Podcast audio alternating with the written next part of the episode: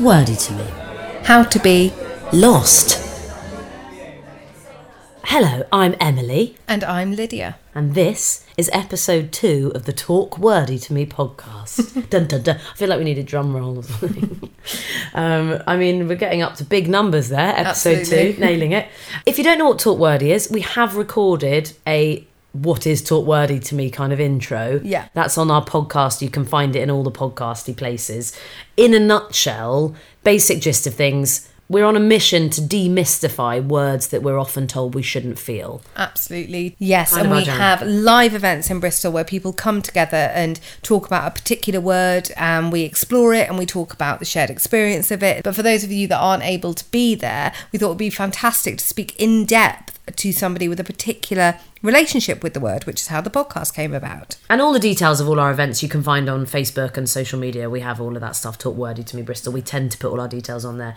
So this is obviously the episode that sits alongside our How to Be Lost event. It's brilliant because people come together um, for, to talk about their particular relationship with the word, and we have a couple of people that kick off the discussions every time. And for Lost, we had the absolutely brilliant Lindsay Cole, who is an adventurer. She's a storyteller. She's an urban mermaid. I mean, you I know, mean, as list you do.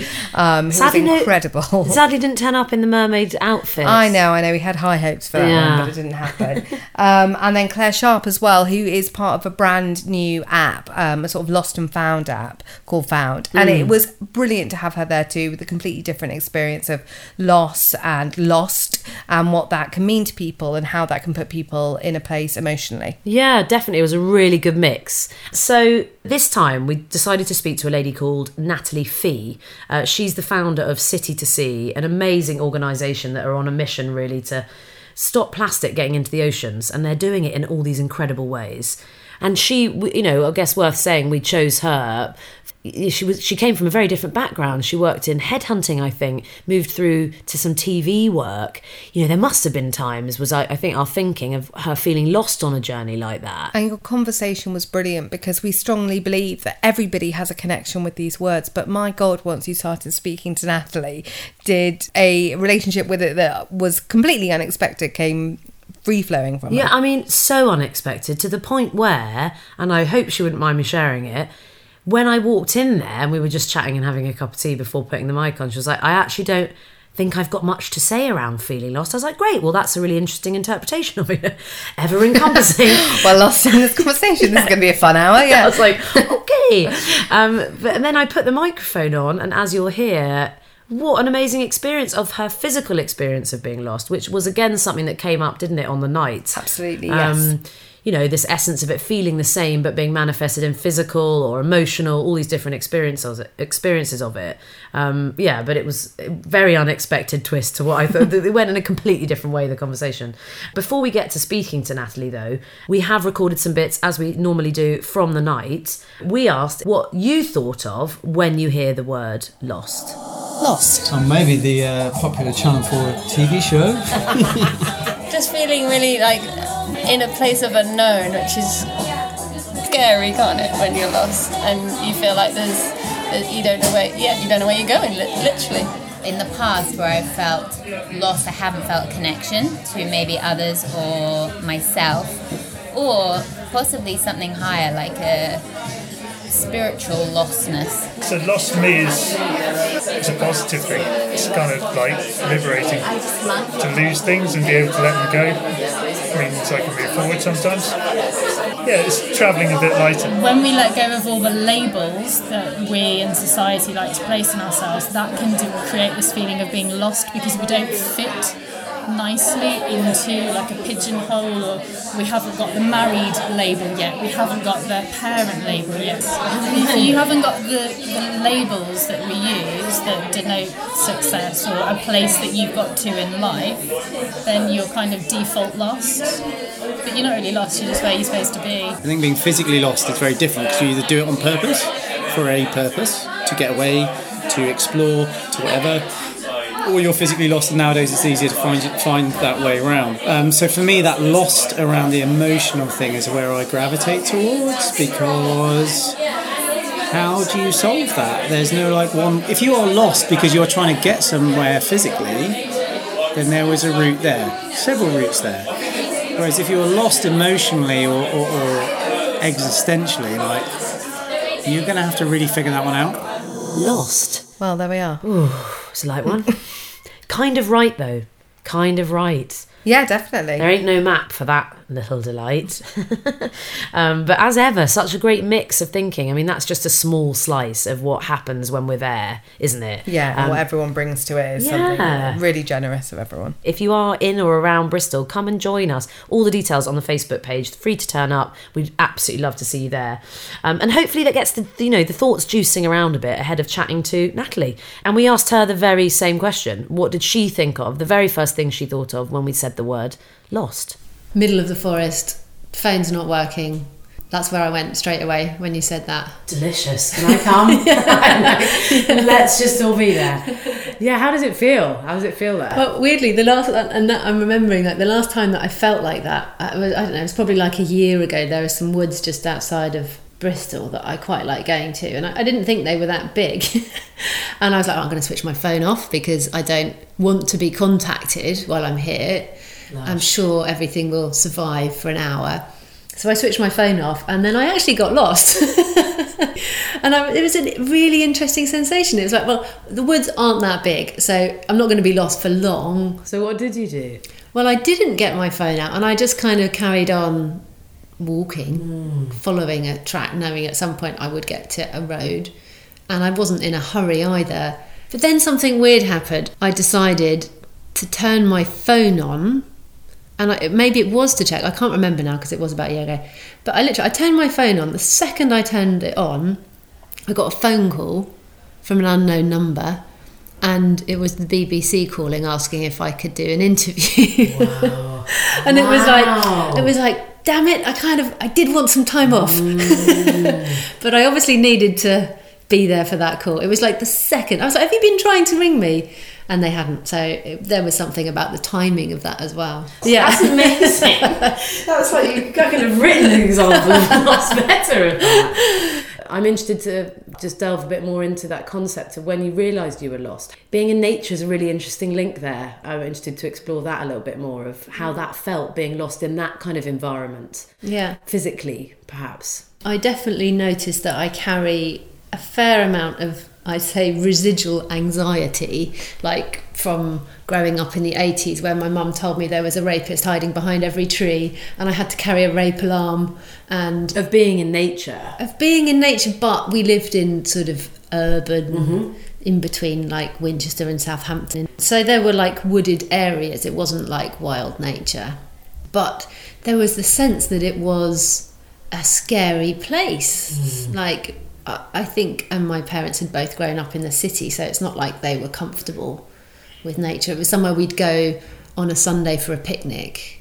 Um, Dip into almost. yeah, but, Yeah. But uh, so yeah, so so when that mo- when I felt the kind of oh I'm I'm a bit lost, there is an element still for me of feeling vulnerable, and as a woman in the woods on your own with your phone off near a massive city, like mm.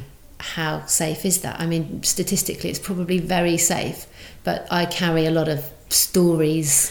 But I also, sorry to interrupt, No. I also think as women and as society now, we're carrying a lot of story that actually has jumped out so far away from where we originated from because we would be living in nature, we would be connected, and it wasn't this scary place. It's really interesting for me. Mm. That's a very common feeling I feel in our society, in the West especially today.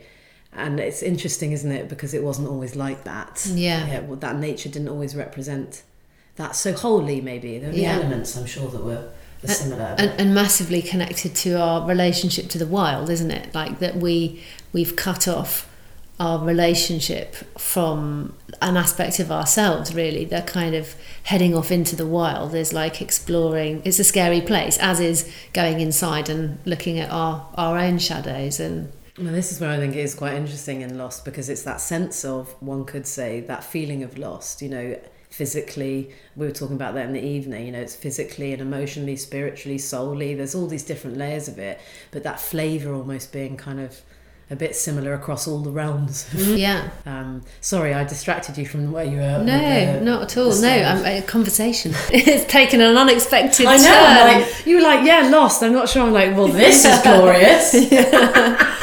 yeah, but it's interesting because it reminded me of talking about that feeling of being cut off from the wild and perhaps that being reflected in in the state of the environment now and how we've lost all our wild spaces and we've, we've literally hardly got any of them left like 2% of ancient forests left in the UK is it that? Oh, Two that's percent, gross. and with the HS2 plan, this speedy train is going to go through like hundred more forests of Mm. our ancient growth woodland. So, so I think that relationship with the wild is really interesting. But, f- and for me personally, I used to be absolutely terrified of the ocean, and whilst I grew up with like uh, my back garden was like my sanctuary and the trees and everything I loved. I was always really scared of the sea. So it's it's weird that I became this ocean ambassador and setting up City to Sea and working to clean the oceans because I was completely terrified of them. Wow. I mean, I literally wouldn't go in them. I hated going on boats. I had to take drugs if I flew over the ocean. Wow. It was this massive Wow. And now you're saving disconnect. that. and now then we've got a we've got a relationship. Was that a gradual shift out of interest? Well, it wasn't. I mean, I love the fact that you guys meet at the Albatross Cafe because it's the Albatross which I see as my kind of. I guess you could say it's like the spirit guide of City to Sea. Well, if you're choosing a spirit guide, then that's pretty bloody Yeah, glorious. well, it sort of, I'd say it chose me in that sense of I wasn't looking to save the oceans. One day I saw this, the video of the albatross chicks in the Midway Islands that are dying with their bellies full of plastic. So a third of these magnificent Laysan albatross chicks never leave the nest because their bellies are full of plastic and they can't grow. They're, st- they starve with their bellies full As babies. as babies. Oh. And they're so beautiful and fluffy and ridiculously cute. And I saw this incredible, it's a work of art, the trailer even for the film Albatross.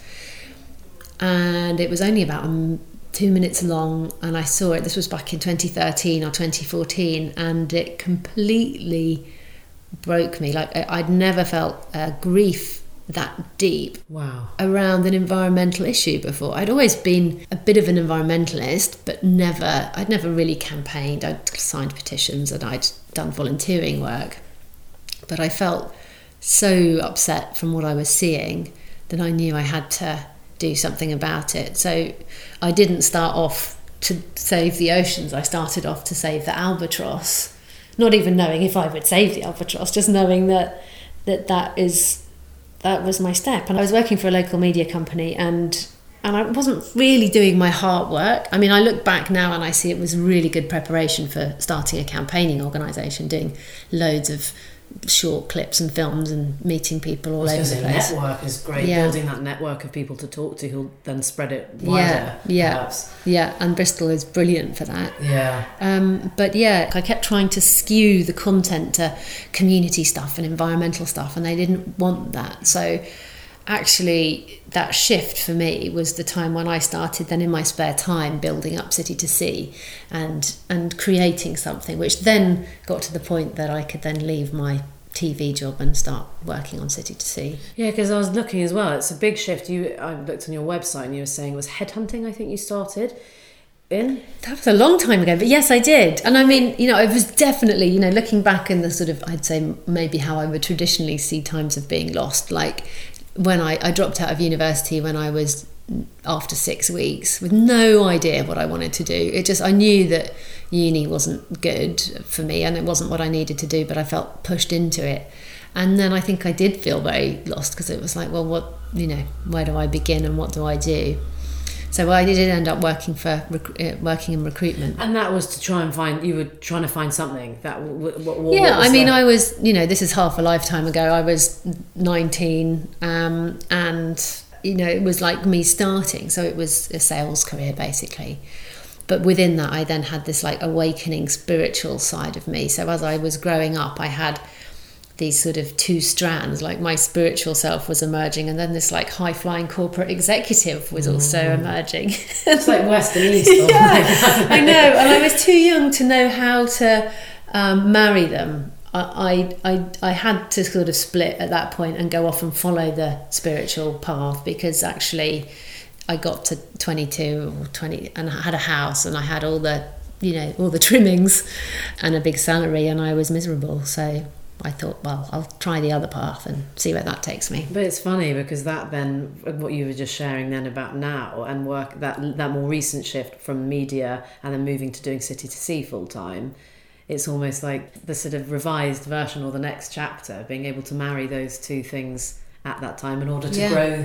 Exactly, and then they've all come into play. So, like the Mm. the business side that I learned in IT recruitment, because I did end up setting up my own IT recruitment company when I was about twenty three or something. and then you know the media stuff, and then also the spiritual stuff and yoga. All of that has come to help make me who I am today, and given me the skills that I could then start um, City to Sea and grow it and get it to where it is now. Although I'd say now my team are growing it to where it is now. I'd love to come back to the wild thing Yeah, that we were talking about because the thing about being scared of the sea, I feel like this is the right place to share this story with you and, and, and your lovely listeners. Thank you. Um, but I had the most bizarre experience when I was doing my crowdfunding campaign. So I started off City to Sea initially with a music video because, of course, when you want to change the world, just do it with a music video. Amazing. That was the starting point. Yes, because I didn't know where to start. Again, it was like the albatross were dying. So I just thought, well, what can I offer? What what talents have I got? And I had written a song, which I only dabble in music, but I'd written a song, and I thought the music video could be about plastic. And back then, even just in 2013, 2014, not everyone was talking about plastic, so it felt really original. Yeah, well, it, but it probably was. It probably was. Yeah. Whereas now, it's part of this much bigger conversation that, thank God, everyone's having. It was a it was a start, and I think it was like that thing of putting, you know, our, our energy into something that we love. And so I thought, well, I'll I'll do this and see where it gets me. So I ran a crowdfunding campaign to to build up some funds to do the music video. And the middle two weeks of a crowdfunding campaign, if anyone has done one before, they'll know what I'm talking about. Anyone who's about to do one, this is probably some good advice. Nice, Is added the, bonus. the middle two weeks of a crowdfunding campaign are really difficult because the first week, everyone's like, woo, I'll donate. And then the middle week, everyone's like, oh, I've already donated. And then the last week, everyone's like, oh shit, I haven't donated yet. I need to donate. So it's kind of, you get this lull in the middle, which is quite scary when you haven't reached your target. Sweaty palms, yeah. Yeah, exactly. And my friend saw that I was really stressed out about it and whisked me off to a little beach hut uh, in Dunster, just near um, Minehead in North Somerset. Good mate. A good mate. And um, like, I, I basically, when I was there, this weird dream sequence started, which lasted for nine nights. And it's never happened to me since, and it had never happened to me before. And I went to sleep that night and I dreamt the sea was lapping at the door.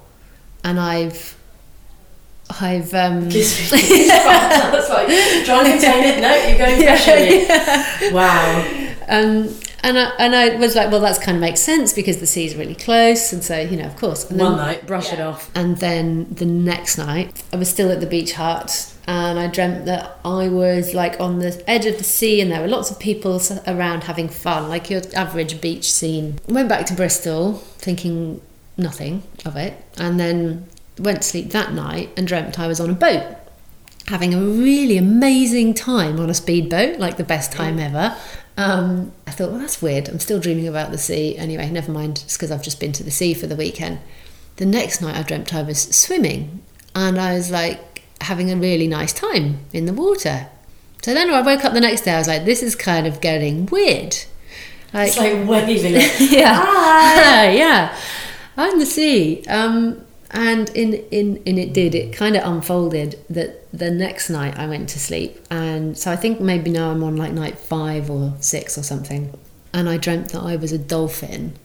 And I had the most amazing time as a dolphin. It wasn't like Natalie does dolphin. It was like I was a dolphin and I had my family with me and we were just living and swimming and being dolphins. Oh, and I, I did. I woke up the next morning like just so feeling so blessed and and realizing at that point that I was on a bit of a journey, like that that something was happening to me. And then the next night, I went to sleep. And at this point, I was looking forward to going to bed because I was like, dreams, night, dreaming is really cool at the moment.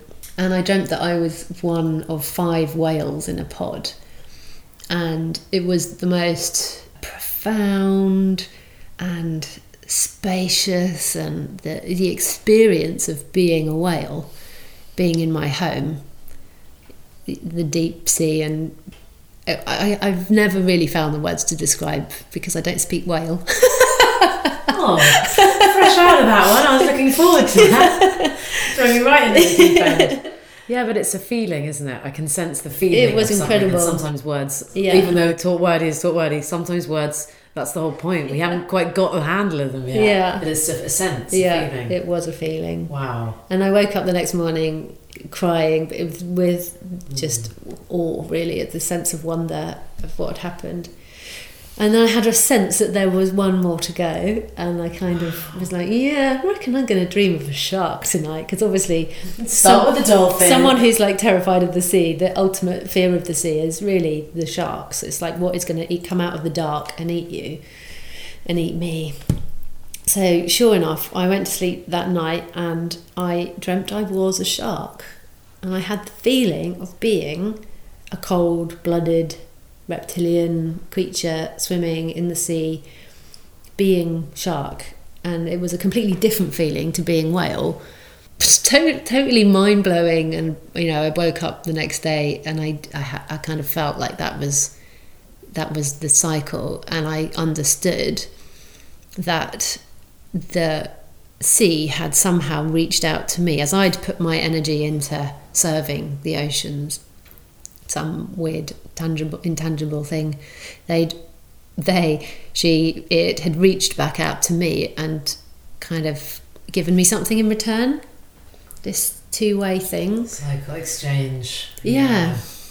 And Wow. um, and at that point, I then felt like I wanted to get in the ocean, Wow. and I went and booked a surf lesson and got into the I'm sea. sorry, this is this is like nuts. I was not expecting this. But I mean, talk about call to action. I don't know. I can't even find the word. What it is. Your connection, your purpose. I mean, that is strong. Yeah. That is clear.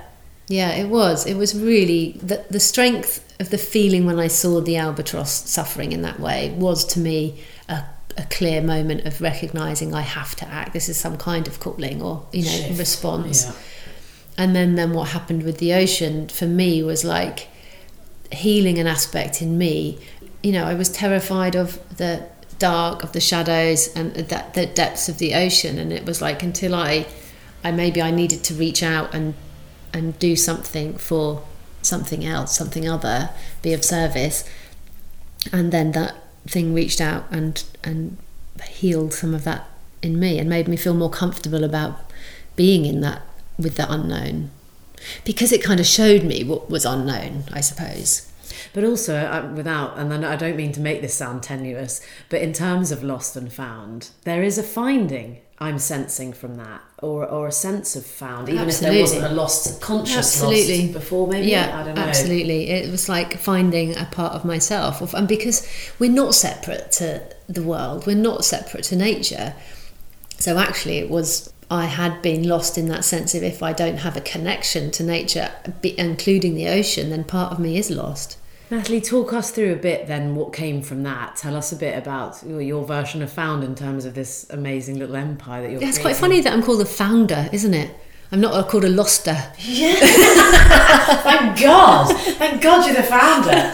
The Lostrous is just see. I mean, we could try it, babe. could I'm try sure it. it's quite the same ring to it. yeah maybe we need losters and so we can have founders But this uh, it was it was just we talked a lot about this as I said on the evening. This thing of how they sit together. These two things, the word lost or the concept of lost. I mean, it is. I honestly think we could do a series of lost in itself. Maybe we feel that with all the words, but it's just so rich and mm. because I mean, there's so many things. City C is the sort of the umbrella from what it looks like, but all these different campaigns now that you're working on in terms of protecting the planet, the ocean. It's like there's a there's a lot. Yeah. You guys are busy bunch. it grew it grew into this incredible thing this organization i think we've got 34 staff now Um, Becky Rebecca is our, our CEO and she's fantastic and she's she's leading the organisation because I am great at starting things, terrible at finishing them. Apart from books, deadlines are really good for me. Um, so last year I was then able to well in my spare time I wrote my book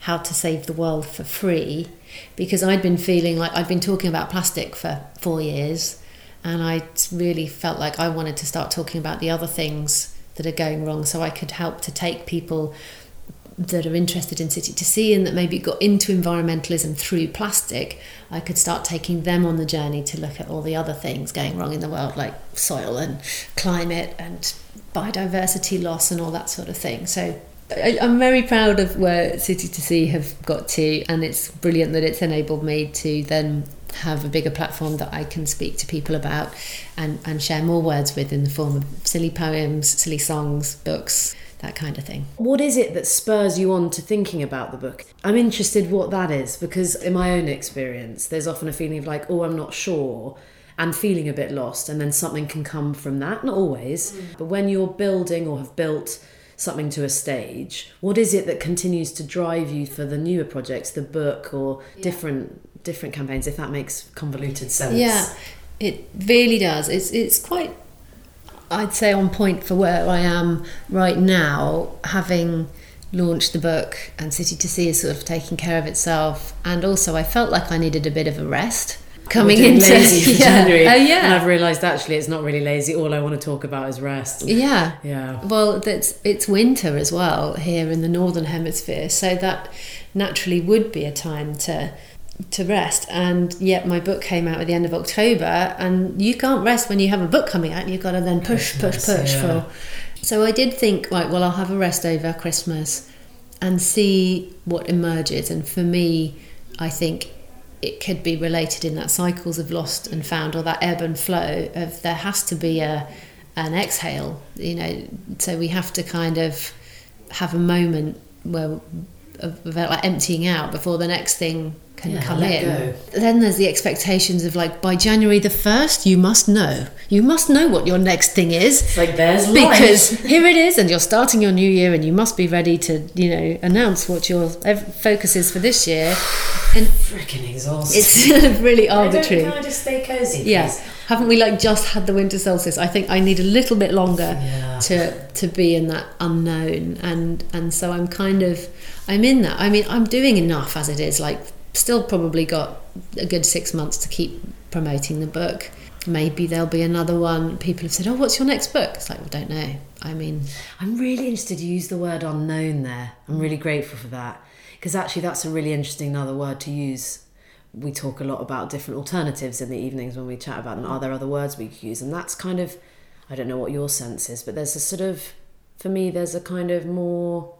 It feels safer than lost in a weird way, unknown. Yeah. But Yeah. kind of touches on the same things. I don't know what you think about that. yeah i mean straight away i felt like back in the back in the woods again it wasn't that i was lost because i knew i was only a couple of miles away from bristol and i knew that the wood i'd gone into wasn't that big so it's not like lost at sea it was it was just in unknown territory um, so uh, I think there is a really nice synergy between those words, and there are there's definitely less negative connotations around unknown. Yeah, right. And I wonder as well if there's an acceptance of lost in the unknown without going into it too much. I don't know. I just wonder actually is that because by being in the unknown we're we're admitting I definitely know I had something for myself this year where it was like I don't know and that had such big power for me mm. because it's like I've always felt I need to know. And actually if we own our unknown do we feel less lost? Interesting. I don't I I'm mm. interested by that. But yet are we still allowing that feeling of not knowing rather than squidging that one Yeah. down. And how much more relevant could that be for us in this phase of human evolution? Of we don't really know whether we are going to be extinct as a human race by the end of the century, or if we're going to rein in climate change and we're going to be, you know, muddling through, or if some other weird tipping point's going to happen and all's going to be tickety boo. We don't actually know. Yeah. And I'm not a climate scientist. I read a lot about what they of, of what they say, But do I really know that? It's just so much information. There's so much information out there.